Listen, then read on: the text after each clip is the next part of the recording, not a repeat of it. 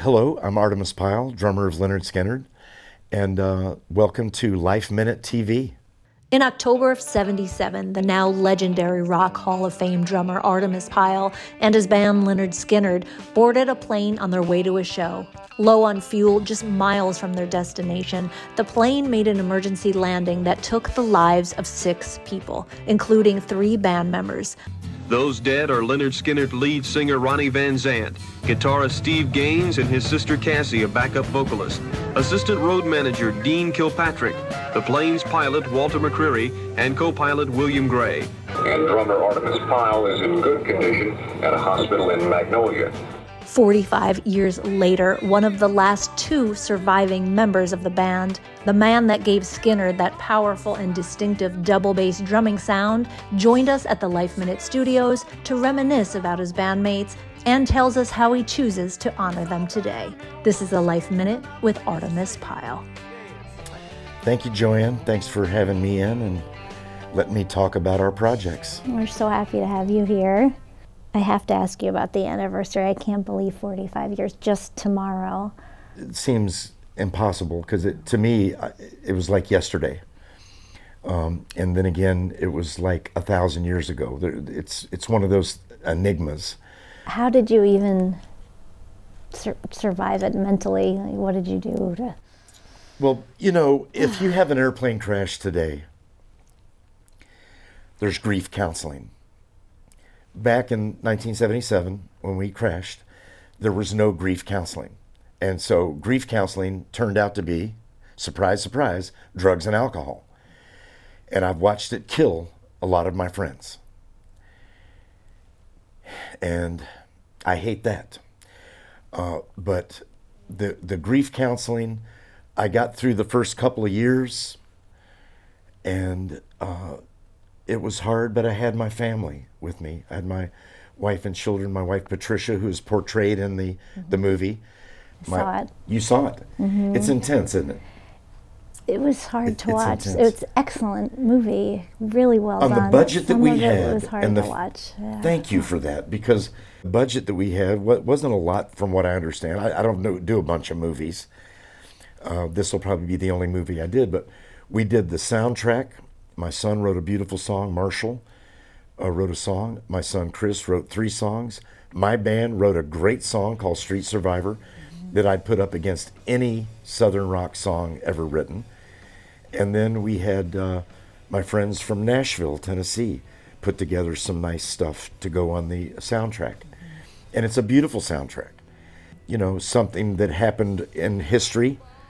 We did a movie about it, actually happened. Uh, but I'm very proud of it and the actors and actresses that portrayed us. Mm-hmm. What was Ronnie Van Zant really like?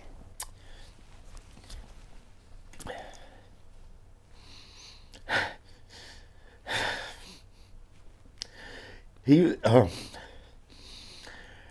I roomed with Ronnie all over the world, and uh, he was a gentleman, and he had a beautiful smile, and he had a great handwriting like almost like my mother's cursive, you know, just perfect cursive.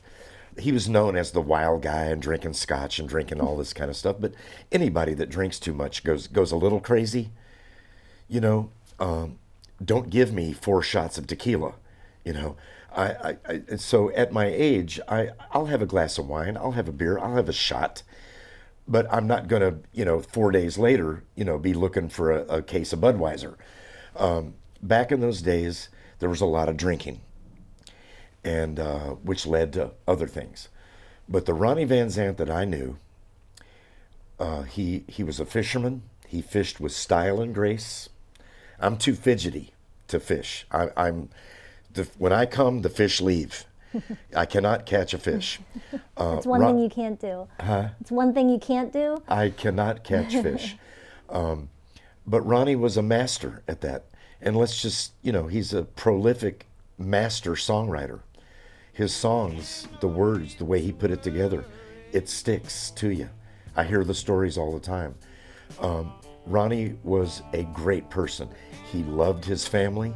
He loved his brothers. He loved his mother and father, uh, Sister Van Zant, his mom, Marion, um, and his, uh, his father, Lacey. and his two brothers, Donnie and Johnny. Um, and uh, there was a sister as well. Um, but uh, you know, he he and his wife Judy, Judy Van Zant, um, they had a little baby, uh, Melody. And uh, I remember w- when we got on our airplane for the last time, Ronnie wanted to hold my baby son, Marshall. And so we swapped babies, and I held Melody, and he held Marshall, and we walked around the tarmac, you know, under our plane. We had our name on the across the nose of the plane. And uh, when we crashed that plane, we had made, decided that we were going to get a Learjet for the band, two brand new tour buses for our girls, our backup singers, JoJo and Leslie, um, and uh, of course Cassie. Cassie was on the plane right in front of me. She was killed. I'm here. That's why I'm going to talk about Cassie. She was one of the most amazing women I've ever met. Uh, she had a degree, you know, in physical education. She sang in a Broadway production of Hair. She was a wonderful person, and her brother Steve. They came from a great family. So, and what, what Ronnie loved the most was Steve, because he was a songwriter that he could exchange with and bounce off of. Because Ed King, who he wrote Sweet Home Alabama with, had left the band. The road just got to Ed. Uh, he wrote a song called Road Fatigue just before he left, and he had fatigue. But Ronnie was a, a wonderful person, and uh, he knew how good the band was. He knew what he had. He was aware of it, and uh, I miss him. I miss him every day. Uh, he was a great cat, and uh, he loved music. He loved all music. Um, I even got him to listen to some jazz, and uh, but he would have collaborated. He would have always kept Lynyrd Skynyrd together because he knew that was his bread and butter. But he would have collaborated with so many people, um, and and that's what I miss. You know, Steve and, and Ronnie were both prolific songwriters, and they would have they would have spread that legacy even wider. Um, but we have what we have. You know, we have Ronnie and all the songs that he wrote, and he wrote all those songs in a very short period of time. Think about it. You know, Yeah. 74, mm-hmm. 73, mm-hmm. 74, 77, all those albums that we mm-hmm. did.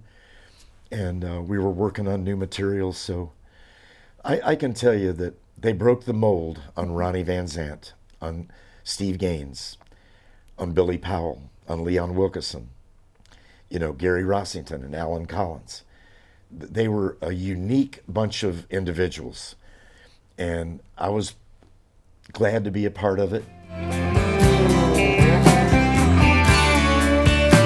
At, at year 40, I had been sad and, and counting down every single day, a month out for years.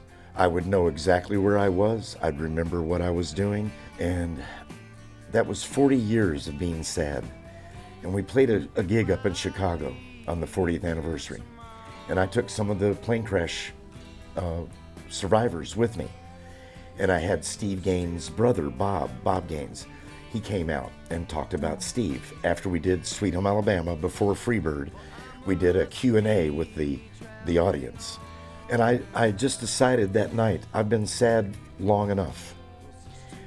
So about five years ago, I just said, I'm not going to just let myself get so depressed and so sad at this time of year. I'm going to celebrate the music. Like today, the 19th, this is the day I want to celebrate because this is the day that we played in Greenville, South Carolina.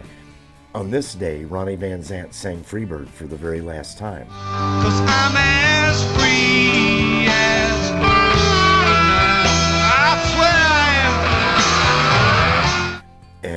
Music was still alive. So that's what I want to celebrate is the music and this album that we're doing, putting a, a, a little shine and a modern day techniques, recording techniques on these old classic songs. What we've done is put together an, a tribute album to Ronnie Van Zant.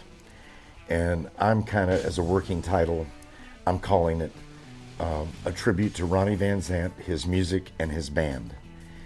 And I'm very fortunate to be included in that band. Um, I came along after Bob Burns, the, the first drummer, the original drummer. Uh, there might not be a Lynyrd Skynyrd if it wasn't for Bob Burns. And Bob and I were very close, and we lost him in a car wreck, of all things, a few years ago. And he was 64 years old, and you figure when you're 64, you've made it. You know, okay, now you can enjoy your your your old age. You know, but uh, Bob was uh, in a car accident, and it took his life. So, for all of my friends that I lost in the plane crash, so I think about my friends when I play the music. I have a band. We tour all the time. We're always on the road.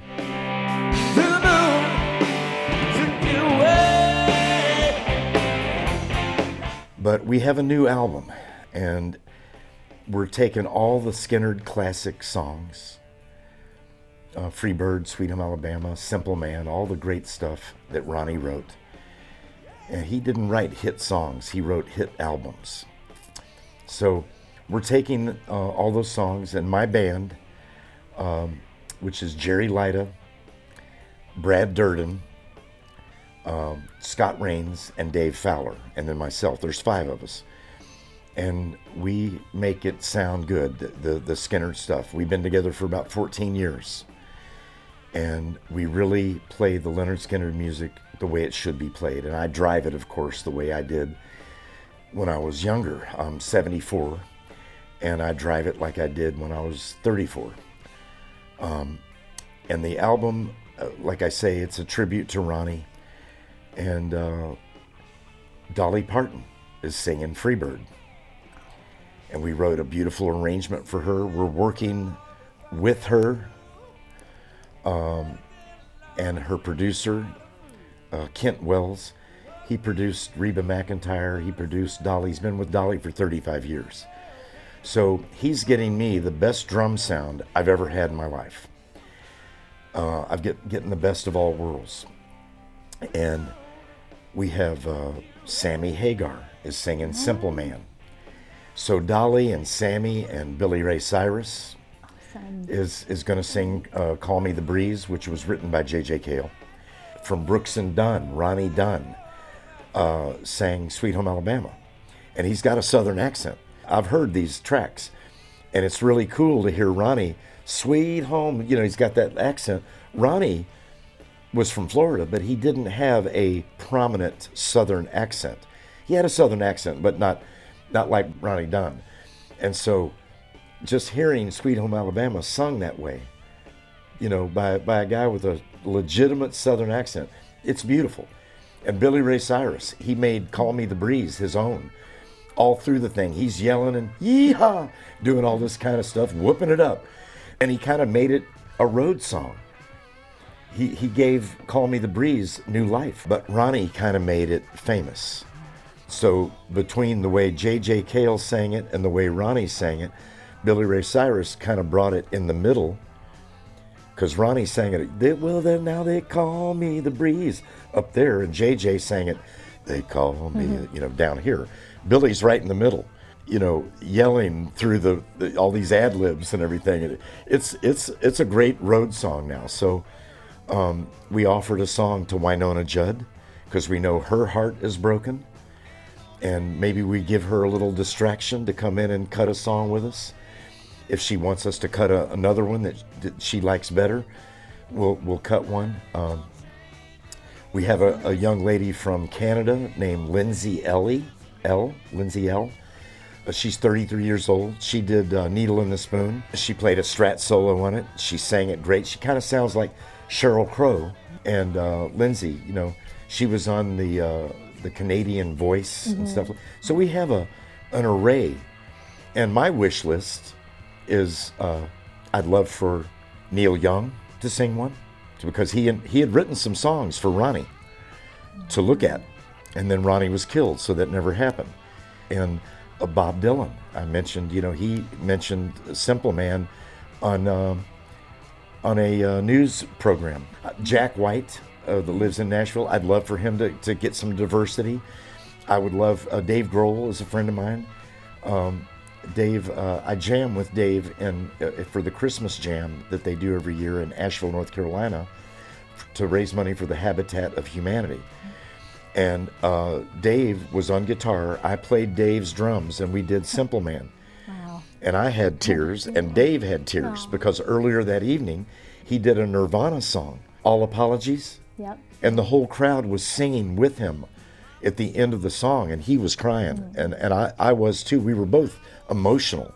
So I would love to get Dave uh, to put his spin on anything, you know, choose a song, we'll cut it if it's not already cut. So I've got my wish list, and uh, you know I, I'm very sad if if we put the album out tomorrow and it was just the people that we have, Dolly Parton, Sammy Hagar. I mean, done. you know we we've got great people, um, but you know I I can dream. You know th- this is my dream. I, I'd love to see uh, Bob Dylan. It's it's it's all good, Joanne. You know the music keeps keeps everybody alive and makes people happy and uh, we have this whole group of, of vocalists that are putting their hearts and souls into these songs because it's for Ronnie, and they all respect him. And I happen to know that Ronnie loved Dolly Parton as well, and and Sammy Hagar because he was in a band called uh, Montrose, Ronnie Montrose, and um, but of course Sammy went on to to touch the stars. But his uh, performance on Simple Man, he he put his heart into it, and so it's interesting to hear how the different artists will apply their love of Lynyrd Skynyrd. And the the interesting thing about Freebird is that for the first time in almost 35 years, Gary Rossington, who is the only other member of Lynyrd Skynyrd other than I, um, that is still here. And um, Gary, you know, I got in touch with Gary, and I said, "We've uh, we're going to do Freebird," and he said, "Well, my health isn't the best, but I'll see how I feel." And then I went back and said, "By the way, Dolly Parton is going to sing it," and Gary goes, "You know, I feel better already. I feel so much better." And so Gary and I are actually playing on a track together, and it's his iconic slide solo uh, with the iconic Dolly Parton on Freebird, which is an, an iconic song. And so Gary deserves it. He deserves to be on a cut with Dolly Parton, and uh, and vice versa. I mean, because Gary is an amazing person, and so is Dolly. And uh, our band cut the track, so and the fact that the music is still alive after 45 years, it still lives. It sure does. Yeah. And I think more n- generations are, you know, learning about about it every day. I love it when I go to shows. I mean, we, you know, the, in the last couple of months, we've been in Rio New Mexico, Dallas, Texas, San Antonio to raise money for veterans. We were able to give its uh, wishes for our heroes, and we were able to give a young veteran and his family a brand new Kia family car mm-hmm. because the foundation was going to fix his old car, and it was beyond repair. So we were able to give him a brand new Kia, and he was very emotional. Mm-hmm. And it was a big auction, and to raise money for wishes for our heroes. So I love being able to use Lynyrd Skynyrd music to raise money for children, cancer, uh, veterans, firefighters, the police department, whoever needs a little bump, you know, uh, in recognition uh, to raise money. Um, the the music of Ronnie Van Zant and Lynyrd Skynyrd, uh, our music is very powerful, and it means I, I hear stories after I play.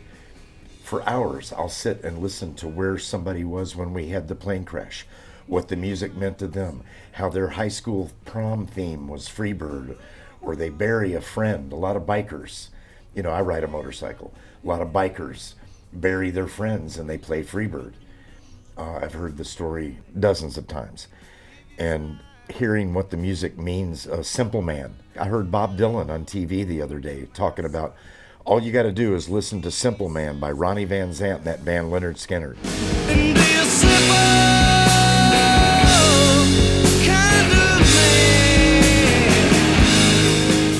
This is Bob Dylan. He goes, that's all you need to know is listening to Simple Man. So coming from the poet laureate of America um, and the world uh, to a lot of people, talking about Ronnie Van Zant, I cried. I mean, when Dolly played her version of Freebird, uh, tears just streamed because it's so emotional to me. Uh, I'm still here, and my friends aren't. Gary, you know, uh, is is here, and I, to get him on that uh, track meant the world to me. So the music, to me, in my world, in the Lynyrd Skynyrd world, the music is still relevant. And I hear the stories, and, and it's it, it means a lot to me to hear those stories uh, from the fans that come. And and to your point, the, the last few shows we've done, there have been young people, you know, uh, young eight, nine, 12 years old, whose parents bring them to hear us play this music. And then the kids actually react to it instead of saying, you know how children are.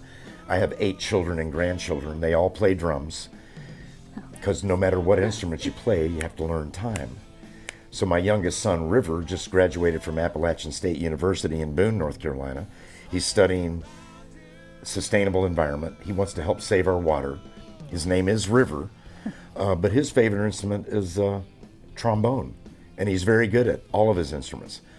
All of my children are brilliant, and the moms, they got a lot of their intelligence from their moms because I'm not academic at all. Um, I can run a bulldozer, I can fly an airplane, but what I love doing the most is playing drums. Two little wooden sticks and little round things, you know.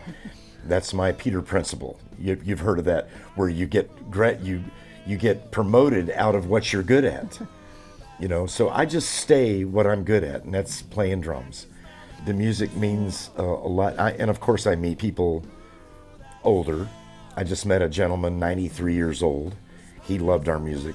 I actually officiated a marriage ceremony in Arkansas last week Oh, you're kidding. on a Oh, 25,000 acre farm. Wow. I got to say, Do you take this woman to be your lawfully wedded wife? Do you take this man? I got to say those words. And at the end, I got to say, I now pronounce you man and wife. So I officiated, and it was a, kind of a half Jewish. Uh, I lived in Jerusalem, Israel, in the castle of King David for three years or, uh, or more, uh, studying Leviticus and Old Testament. So I know a little Hebrew. So I was able to, and, and they got married under a huppah, the huppah, and he crushed the glass and everything. Um, but it was very relaxed. It wasn't, you know, uh, official. But just, and then we played our show for, for about 200 people that came to the, So cool. you know, to the wedding. So um, I love being the drummer of Lynyrd Skynyrd. it, it has saved my life. Um, because, you know, you go through life and things happen. Everybody has their story, their ups and downs. But I'm happy. I, I have incredible children. I'm friends with their mothers. Uh, I'm single. You know, we're uh, I'm divorced, but we're friends because I'm married to music, you know, and I, I'm never home. So it's not fair to get into a relationship with someone when you're never there. You're always playing somewhere else.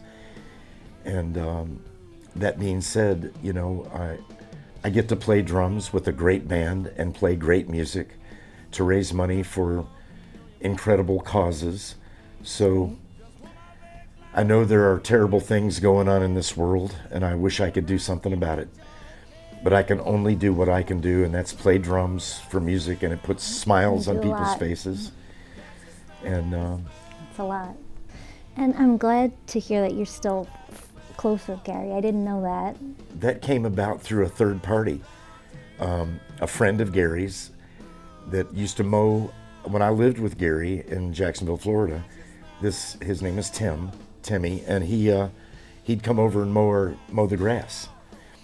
And he reached out to me. He's now owns a car dealership outside of Nashville, Tennessee. I think it's closer to Jackson, Tennessee. And he reached out to me one day, and um, just out of the blue. And I said, Well, it's great to talk to you, Tim. He says, Do you remember me? And I said, Yeah. He said, Well, I talk to Gary all the time. And I said, Well, would you please tell Gary that I love him and I miss him? We roomed together a lot. I roomed with Ronnie and Gary when we couldn't afford separate hotel rooms. And um, I, I've always considered him a good friend. And we played for the kings and queens of rock and roll all over this planet. So I really missed him. And the last time I saw Gary was at our keyboard player, the great Billy Powell, that could play classical all day long. He could, you know, make you very emotional just playing classical. But he was a honky tonk, hard playing piano player. And Skynyrd is known as a three guitar army.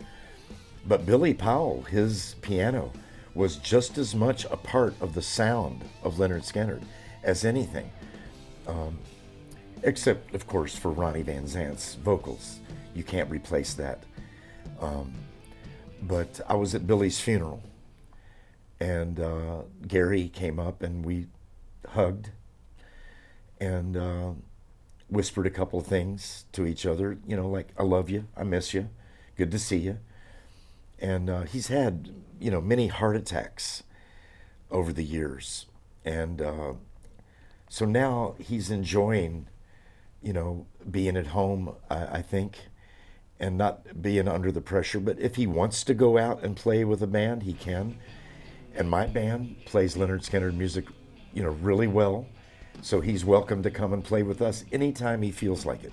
The uh, Rock and Roll Hall of Fame induction that Dolly's going to do, she's going to be inducted on the November 5th.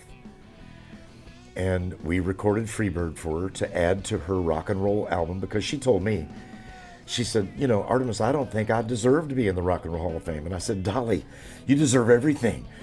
You're Dolly, you know, you, you're a humanitarian. She gives money to the Vanderbilt Children's Hospital, a million bucks at a time. Uh, and her reading programs for children, you know, the, the reading uh, programs. She's just an amazing humanitarian. And not to mention singer, songwriter, movie star, just all around cool person. And um, we've done a lot of shows together raising money for breast cancer awareness. And my mother was a breast cancer survivor. So I, I thought about that. And, and anytime Dolly's in on a gig, the place is packed. and so we were able to raise a, a lot of money for the uh, awareness. And uh, so, you know, I, I'm so happy that Gary and I were able to get back together. You know, my band, APB, uh, I'm, I'm also the drummer in my son's band, Pyle Tribe. But we have a website. I, I've never touched a computer in my life. And, um, but my band, they're all whizzes, and they set up a nice website. So Yeah, it's the good. ArtimusPyleBand.com, and people can go there and uh, pre-order our, our beautiful album that's coming out. I know people are going to love this album. I wouldn't be hawking this album if I just another tribute album, but it's got so many special people involved, including, you know, our new management company and our our uh, agency out of New Jersey, Blue Raven, and, and our record company that's behind this project. It's like we've got a great team in place. And so now all I have to do is get on my beautiful 1999 Prevost bus that belonged, we bought it from Lenny Kravitz. Oh, you're he, kidding. he designed it. And it's oh, a, it must be primo. Oh, it's primo. the, the, there's no sharp corners inside. Everything is rounded, so that if the driver has to jerk the wheel or something, you don't crack your head on, on a sharp corner. Uh, and our, our keyboard player Brad and his wife purchased the, the bus for us, and I'm, I'm so glad to have it. Um, you know, we're, we're very proud of our bus, and uh, it's it's our home away from home. We just played in Ruidoso, New Mexico, and you know, one show. Nobody does what we do. Uh, we got on our bus and left out of Asheville, North Carolina, and went to Ruidoso, New Mexico. Went through Roswell and everything. Played one show with uh, Lorrie Morgan. Turned around and came back. Five days on the bus to play one show. Now I, I do that, and I, I don't mind a bit because gigs are hard to come by. So I'm not going to turn one down. I'm so proud of, my band and our whole organization. We have the best crew in the business. I mean, we are a well-oiled machine, and everybody loves us because of the strength of the music that Ronnie Van Zant wrote, those songs. Young and old, people are smiling, going, yeah, because they're feeling the energy. I, I play with ferocity. When I play drums. You can't play Skynyrd music halfway. You have to lay into it, which, you know, thank goodness I'm still able to do. I'm happy, you know, I'm That's happy. awesome. Good for you. I'm so happy too. it's so great. I, at my age, though, I probably will never be in another relationship again. Um, Never I- say never. You never know. I, you know, because I, I just wouldn't, I wouldn't do that to somebody. You know, I'm, as I said, married to music. I don't know if Dolly came knocking. I bet you'd say yes. Well, she's married. She's married. I know, but- I am. In, I am in, in love with Dolly. I will say that. But what man on this planet is not, right? Um, so, uh, you know, I can say that her her husband Carl is a wonderful person.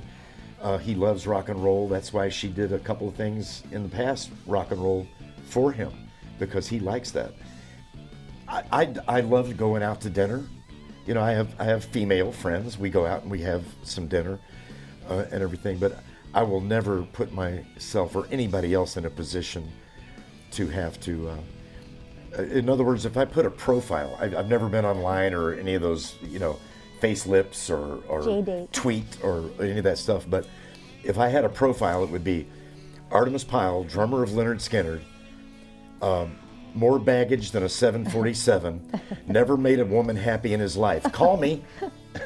so, you know, Who are some drummers that you think are, are really good drummers. today? Yeah, of today. I would have to say my favorite drummer of all time. I did get to meet Ginger Baker in London at one point, but he was talking to a girl and he, he didn't have time for me.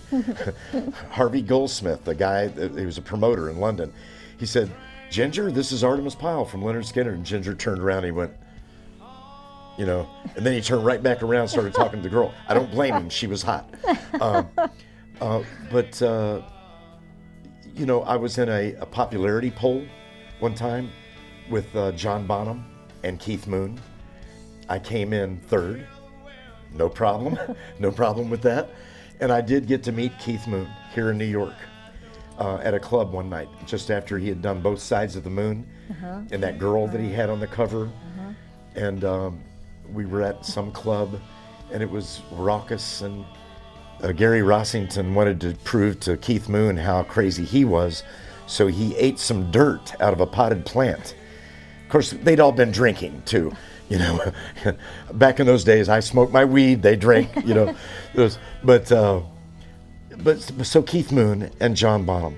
You know, I I love their sound, but I could just Joe Morello. You know, stick technique, um, Buddy Rich, Gene Krupa. You know, I, I could go on and on. Uh, and, and there's so many great drummers out there. Uh, uh, the guy from Blink 182. We have that in common. We're drummers and we had a plane crash together. There, there's just there's so many great drummers out there. Uh, Jon Theodore, that plays with uh, Mars Volta, the Mars Volta. That's one of my favorite bands, Mars Volta. And Jon Theodore, and any drummer that Mars Volta brings in, they're all bad to the bone. We have a new management company called Spinning Plates, keeping all the plates going, spinning plates. And I called them up and I said, My sons and I would like to go over to Charlotte and see the Red Hot Chili Peppers. And I mean, boom, it was done. And I was, you know, in this one little food area where everybody, the backstage people that had passes. And Chad Smith came out and he goes, Artimus Pyle. And I didn't even know he knew my name. You know, he's, he's a great drummer. I love Chad. And, uh, you know, so he gives me a big hug. He says, "You were an inspiration. You, you, you know, you, you, man, you were such an inspiration." I'm going, "Wow, Chad, thank you." And then uh, I'm doing this thing in Philadelphia with Gina Shock. Yeah. Oh, Gina was here. Was she here? Yeah, I, I love, love her, Gina. and I love their their um, uh, HBO special. Yes, yes, I've yes. watched it like ten times because, you know, they did it all on their own. Yeah. They wrote their own songs. did, they played their own instruments. They did not have a Svengali. Yeah, They were able to pull it together, and I, was so proud of them w- watching that. And then uh, this thing I'm doing called Chiller Theater in Parsippany, New Jersey.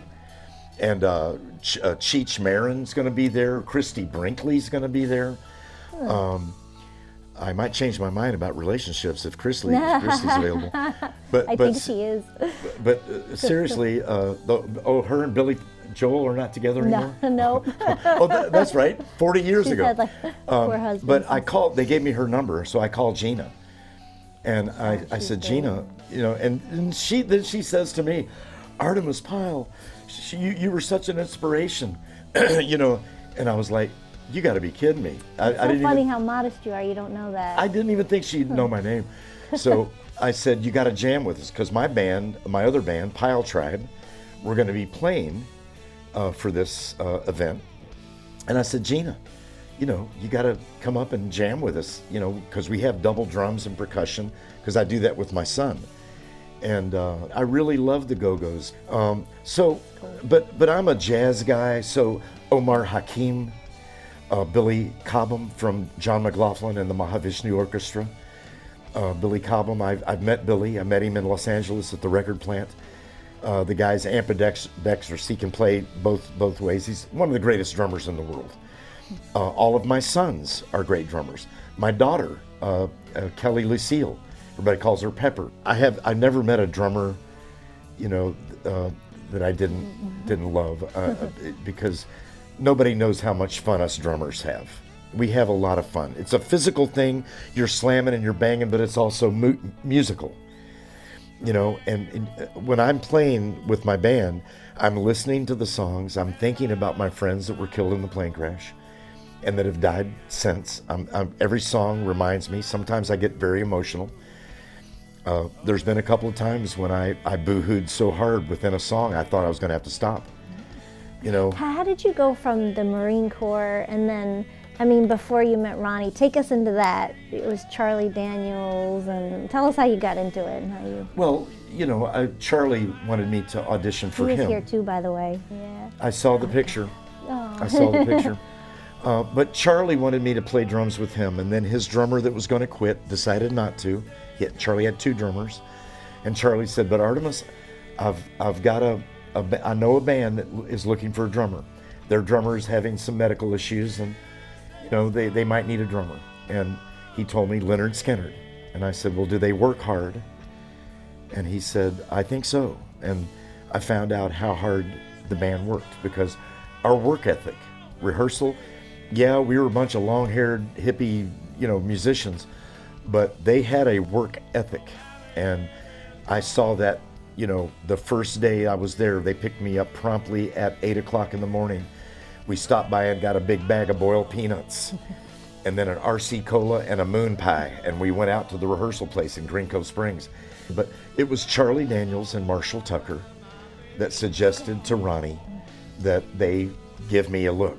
And then Ronnie called me and said, We're going to fly five drummers and five sets of drums down to Jacksonville, and we're going to have a drum off. And I said, Man, that sounds like fun. Sounds great. Let's do it. And uh, Ronnie called me back in about three days and he said, Never mind all that. Load your drums up and come to Jacksonville right now. And uh, so I said, Okay. So I went down. Were you self self taught? Uh, I took two lessons one time, uh, half an hour each. I paid two dollars for each lesson, so I've spent four dollars on lessons. Everything else has been self-taught because, and, and and I from other drummers that I've picked up. I, I've stolen my licks from everybody else, and I get you know young drummers that come up to me and say, "We stole all your licks, man." I go, "Well, I stole them from other guys." um, but you know, I'm a natural drummer when I was born and the doctor birthed me, I went two, three, four, right? And then I got on horseback before I even walked. So a horse is, you know, right? Then I ran a bulldozer, a Cat D8 V8 bulldozer diesel engine underneath me going, you know, so I, I am a natural drummer, uh, total, totally natural. And uh, I feel the rhythm in everything. Most people feel the windshield wipers, right? I, I hear rhythm in everything, everything. And uh, I started all my children and grandchildren off on drums because you got to learn time. But I let them go. I don't force anybody, you know, you must be a guitar player. And they're all amazing. My oldest son, Chris, when we lived in Jerusalem, Israel. Uh, he, he's a world class drummer. He was in a band called Royal Trucks with Jennifer Herrera. Um, she's six feet tall, a blonde, spits on stage, sings like Mick Jagger. She's amazing. That was Royal Trucks. And Neil, uh, her husband, Neil. Chris was the drummer in that band. But he, when he we lived in Jerusalem, he started writing songs. And as a drummer, you know, so he picked up guitar. And now he plays rhythm guitar with his band. I'm his drummer. There's four of us. And he is a monster rhythm guitar player because he's a drummer. So he's got that. And Chris is one of my favorite drummers, my own son. Um, they, they, they all play, but Chris is a total world class badass. And uh, so, but, but now he's, he was always shy, but now he's the lead singer of this band. And these are all songs that he wrote. And one is on our movie. It's called It Takes a Stronger Man to Love Than to Hate. And he wrote that in Jerusalem. And I, I agree with it 100%. It takes a stronger man to love than to hate. Yeah. What would your current self say to your younger self? Be faithful to your first wife. My biggest regret, some, you know, some people say, no, I have no regrets. My biggest regret is that I was an unfaithful husband to my first wife, Patricia. I would give anything to be married to the same sweetheart and have been a good husband. But I fell off that horse and I was honest with her and I hurt her badly, but I'd give anything if I would have been a good husband. Um, and, you know, we're still friends, but we're friends because of the strength of her character, right? That's why we're still friends. That's why we can still speak all the time. I spoke to her today. We have two sons together, and she lives in Columbia, South Carolina. Uh, Patricia is a wonderful person. So that, you know, that that's that's what my older self would tell my younger self. Hey, man, be a faithful husband. But I was weak. So I would say that to any man that's out there, that if you've got a, a, a good woman, if you've got a good relationship, whoever your partner is, be faithful to them. And, you know, um, it's not worth it. It's, it's not. And this is Life Minute. Any general life advice? Just peace, love, and happiness. You know, peace, love, happiness. Um, take care of yourself. Respect yourself. Respect your your id, your your inner child. Eat right. You know, take care of other people. I'm the same way as Ronnie Van Zant. This is my philosophy. That if you're a good person, I don't care if you're uh, gay, lesbian, transgender, what, no, no matter what race, creed, or color, if you're a good person, then you're a good person, period. That's what I believe. And that's what Ronnie believed as well. He wrote a song called Curtis Loew. Curtis Loew was a black man with white curly hair, and he was the greatest picker the world has ever seen.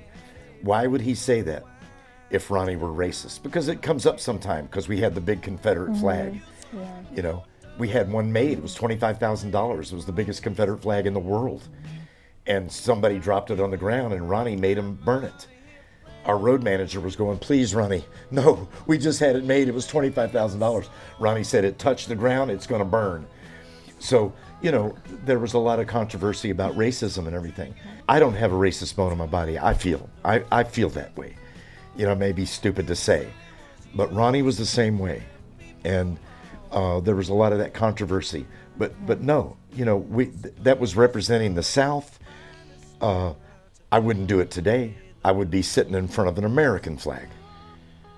You know, that's no problem. Or a Marine Corps flag, or the flag of the Uni- of of, uh, North Carolina. I'll sit in front of that flag.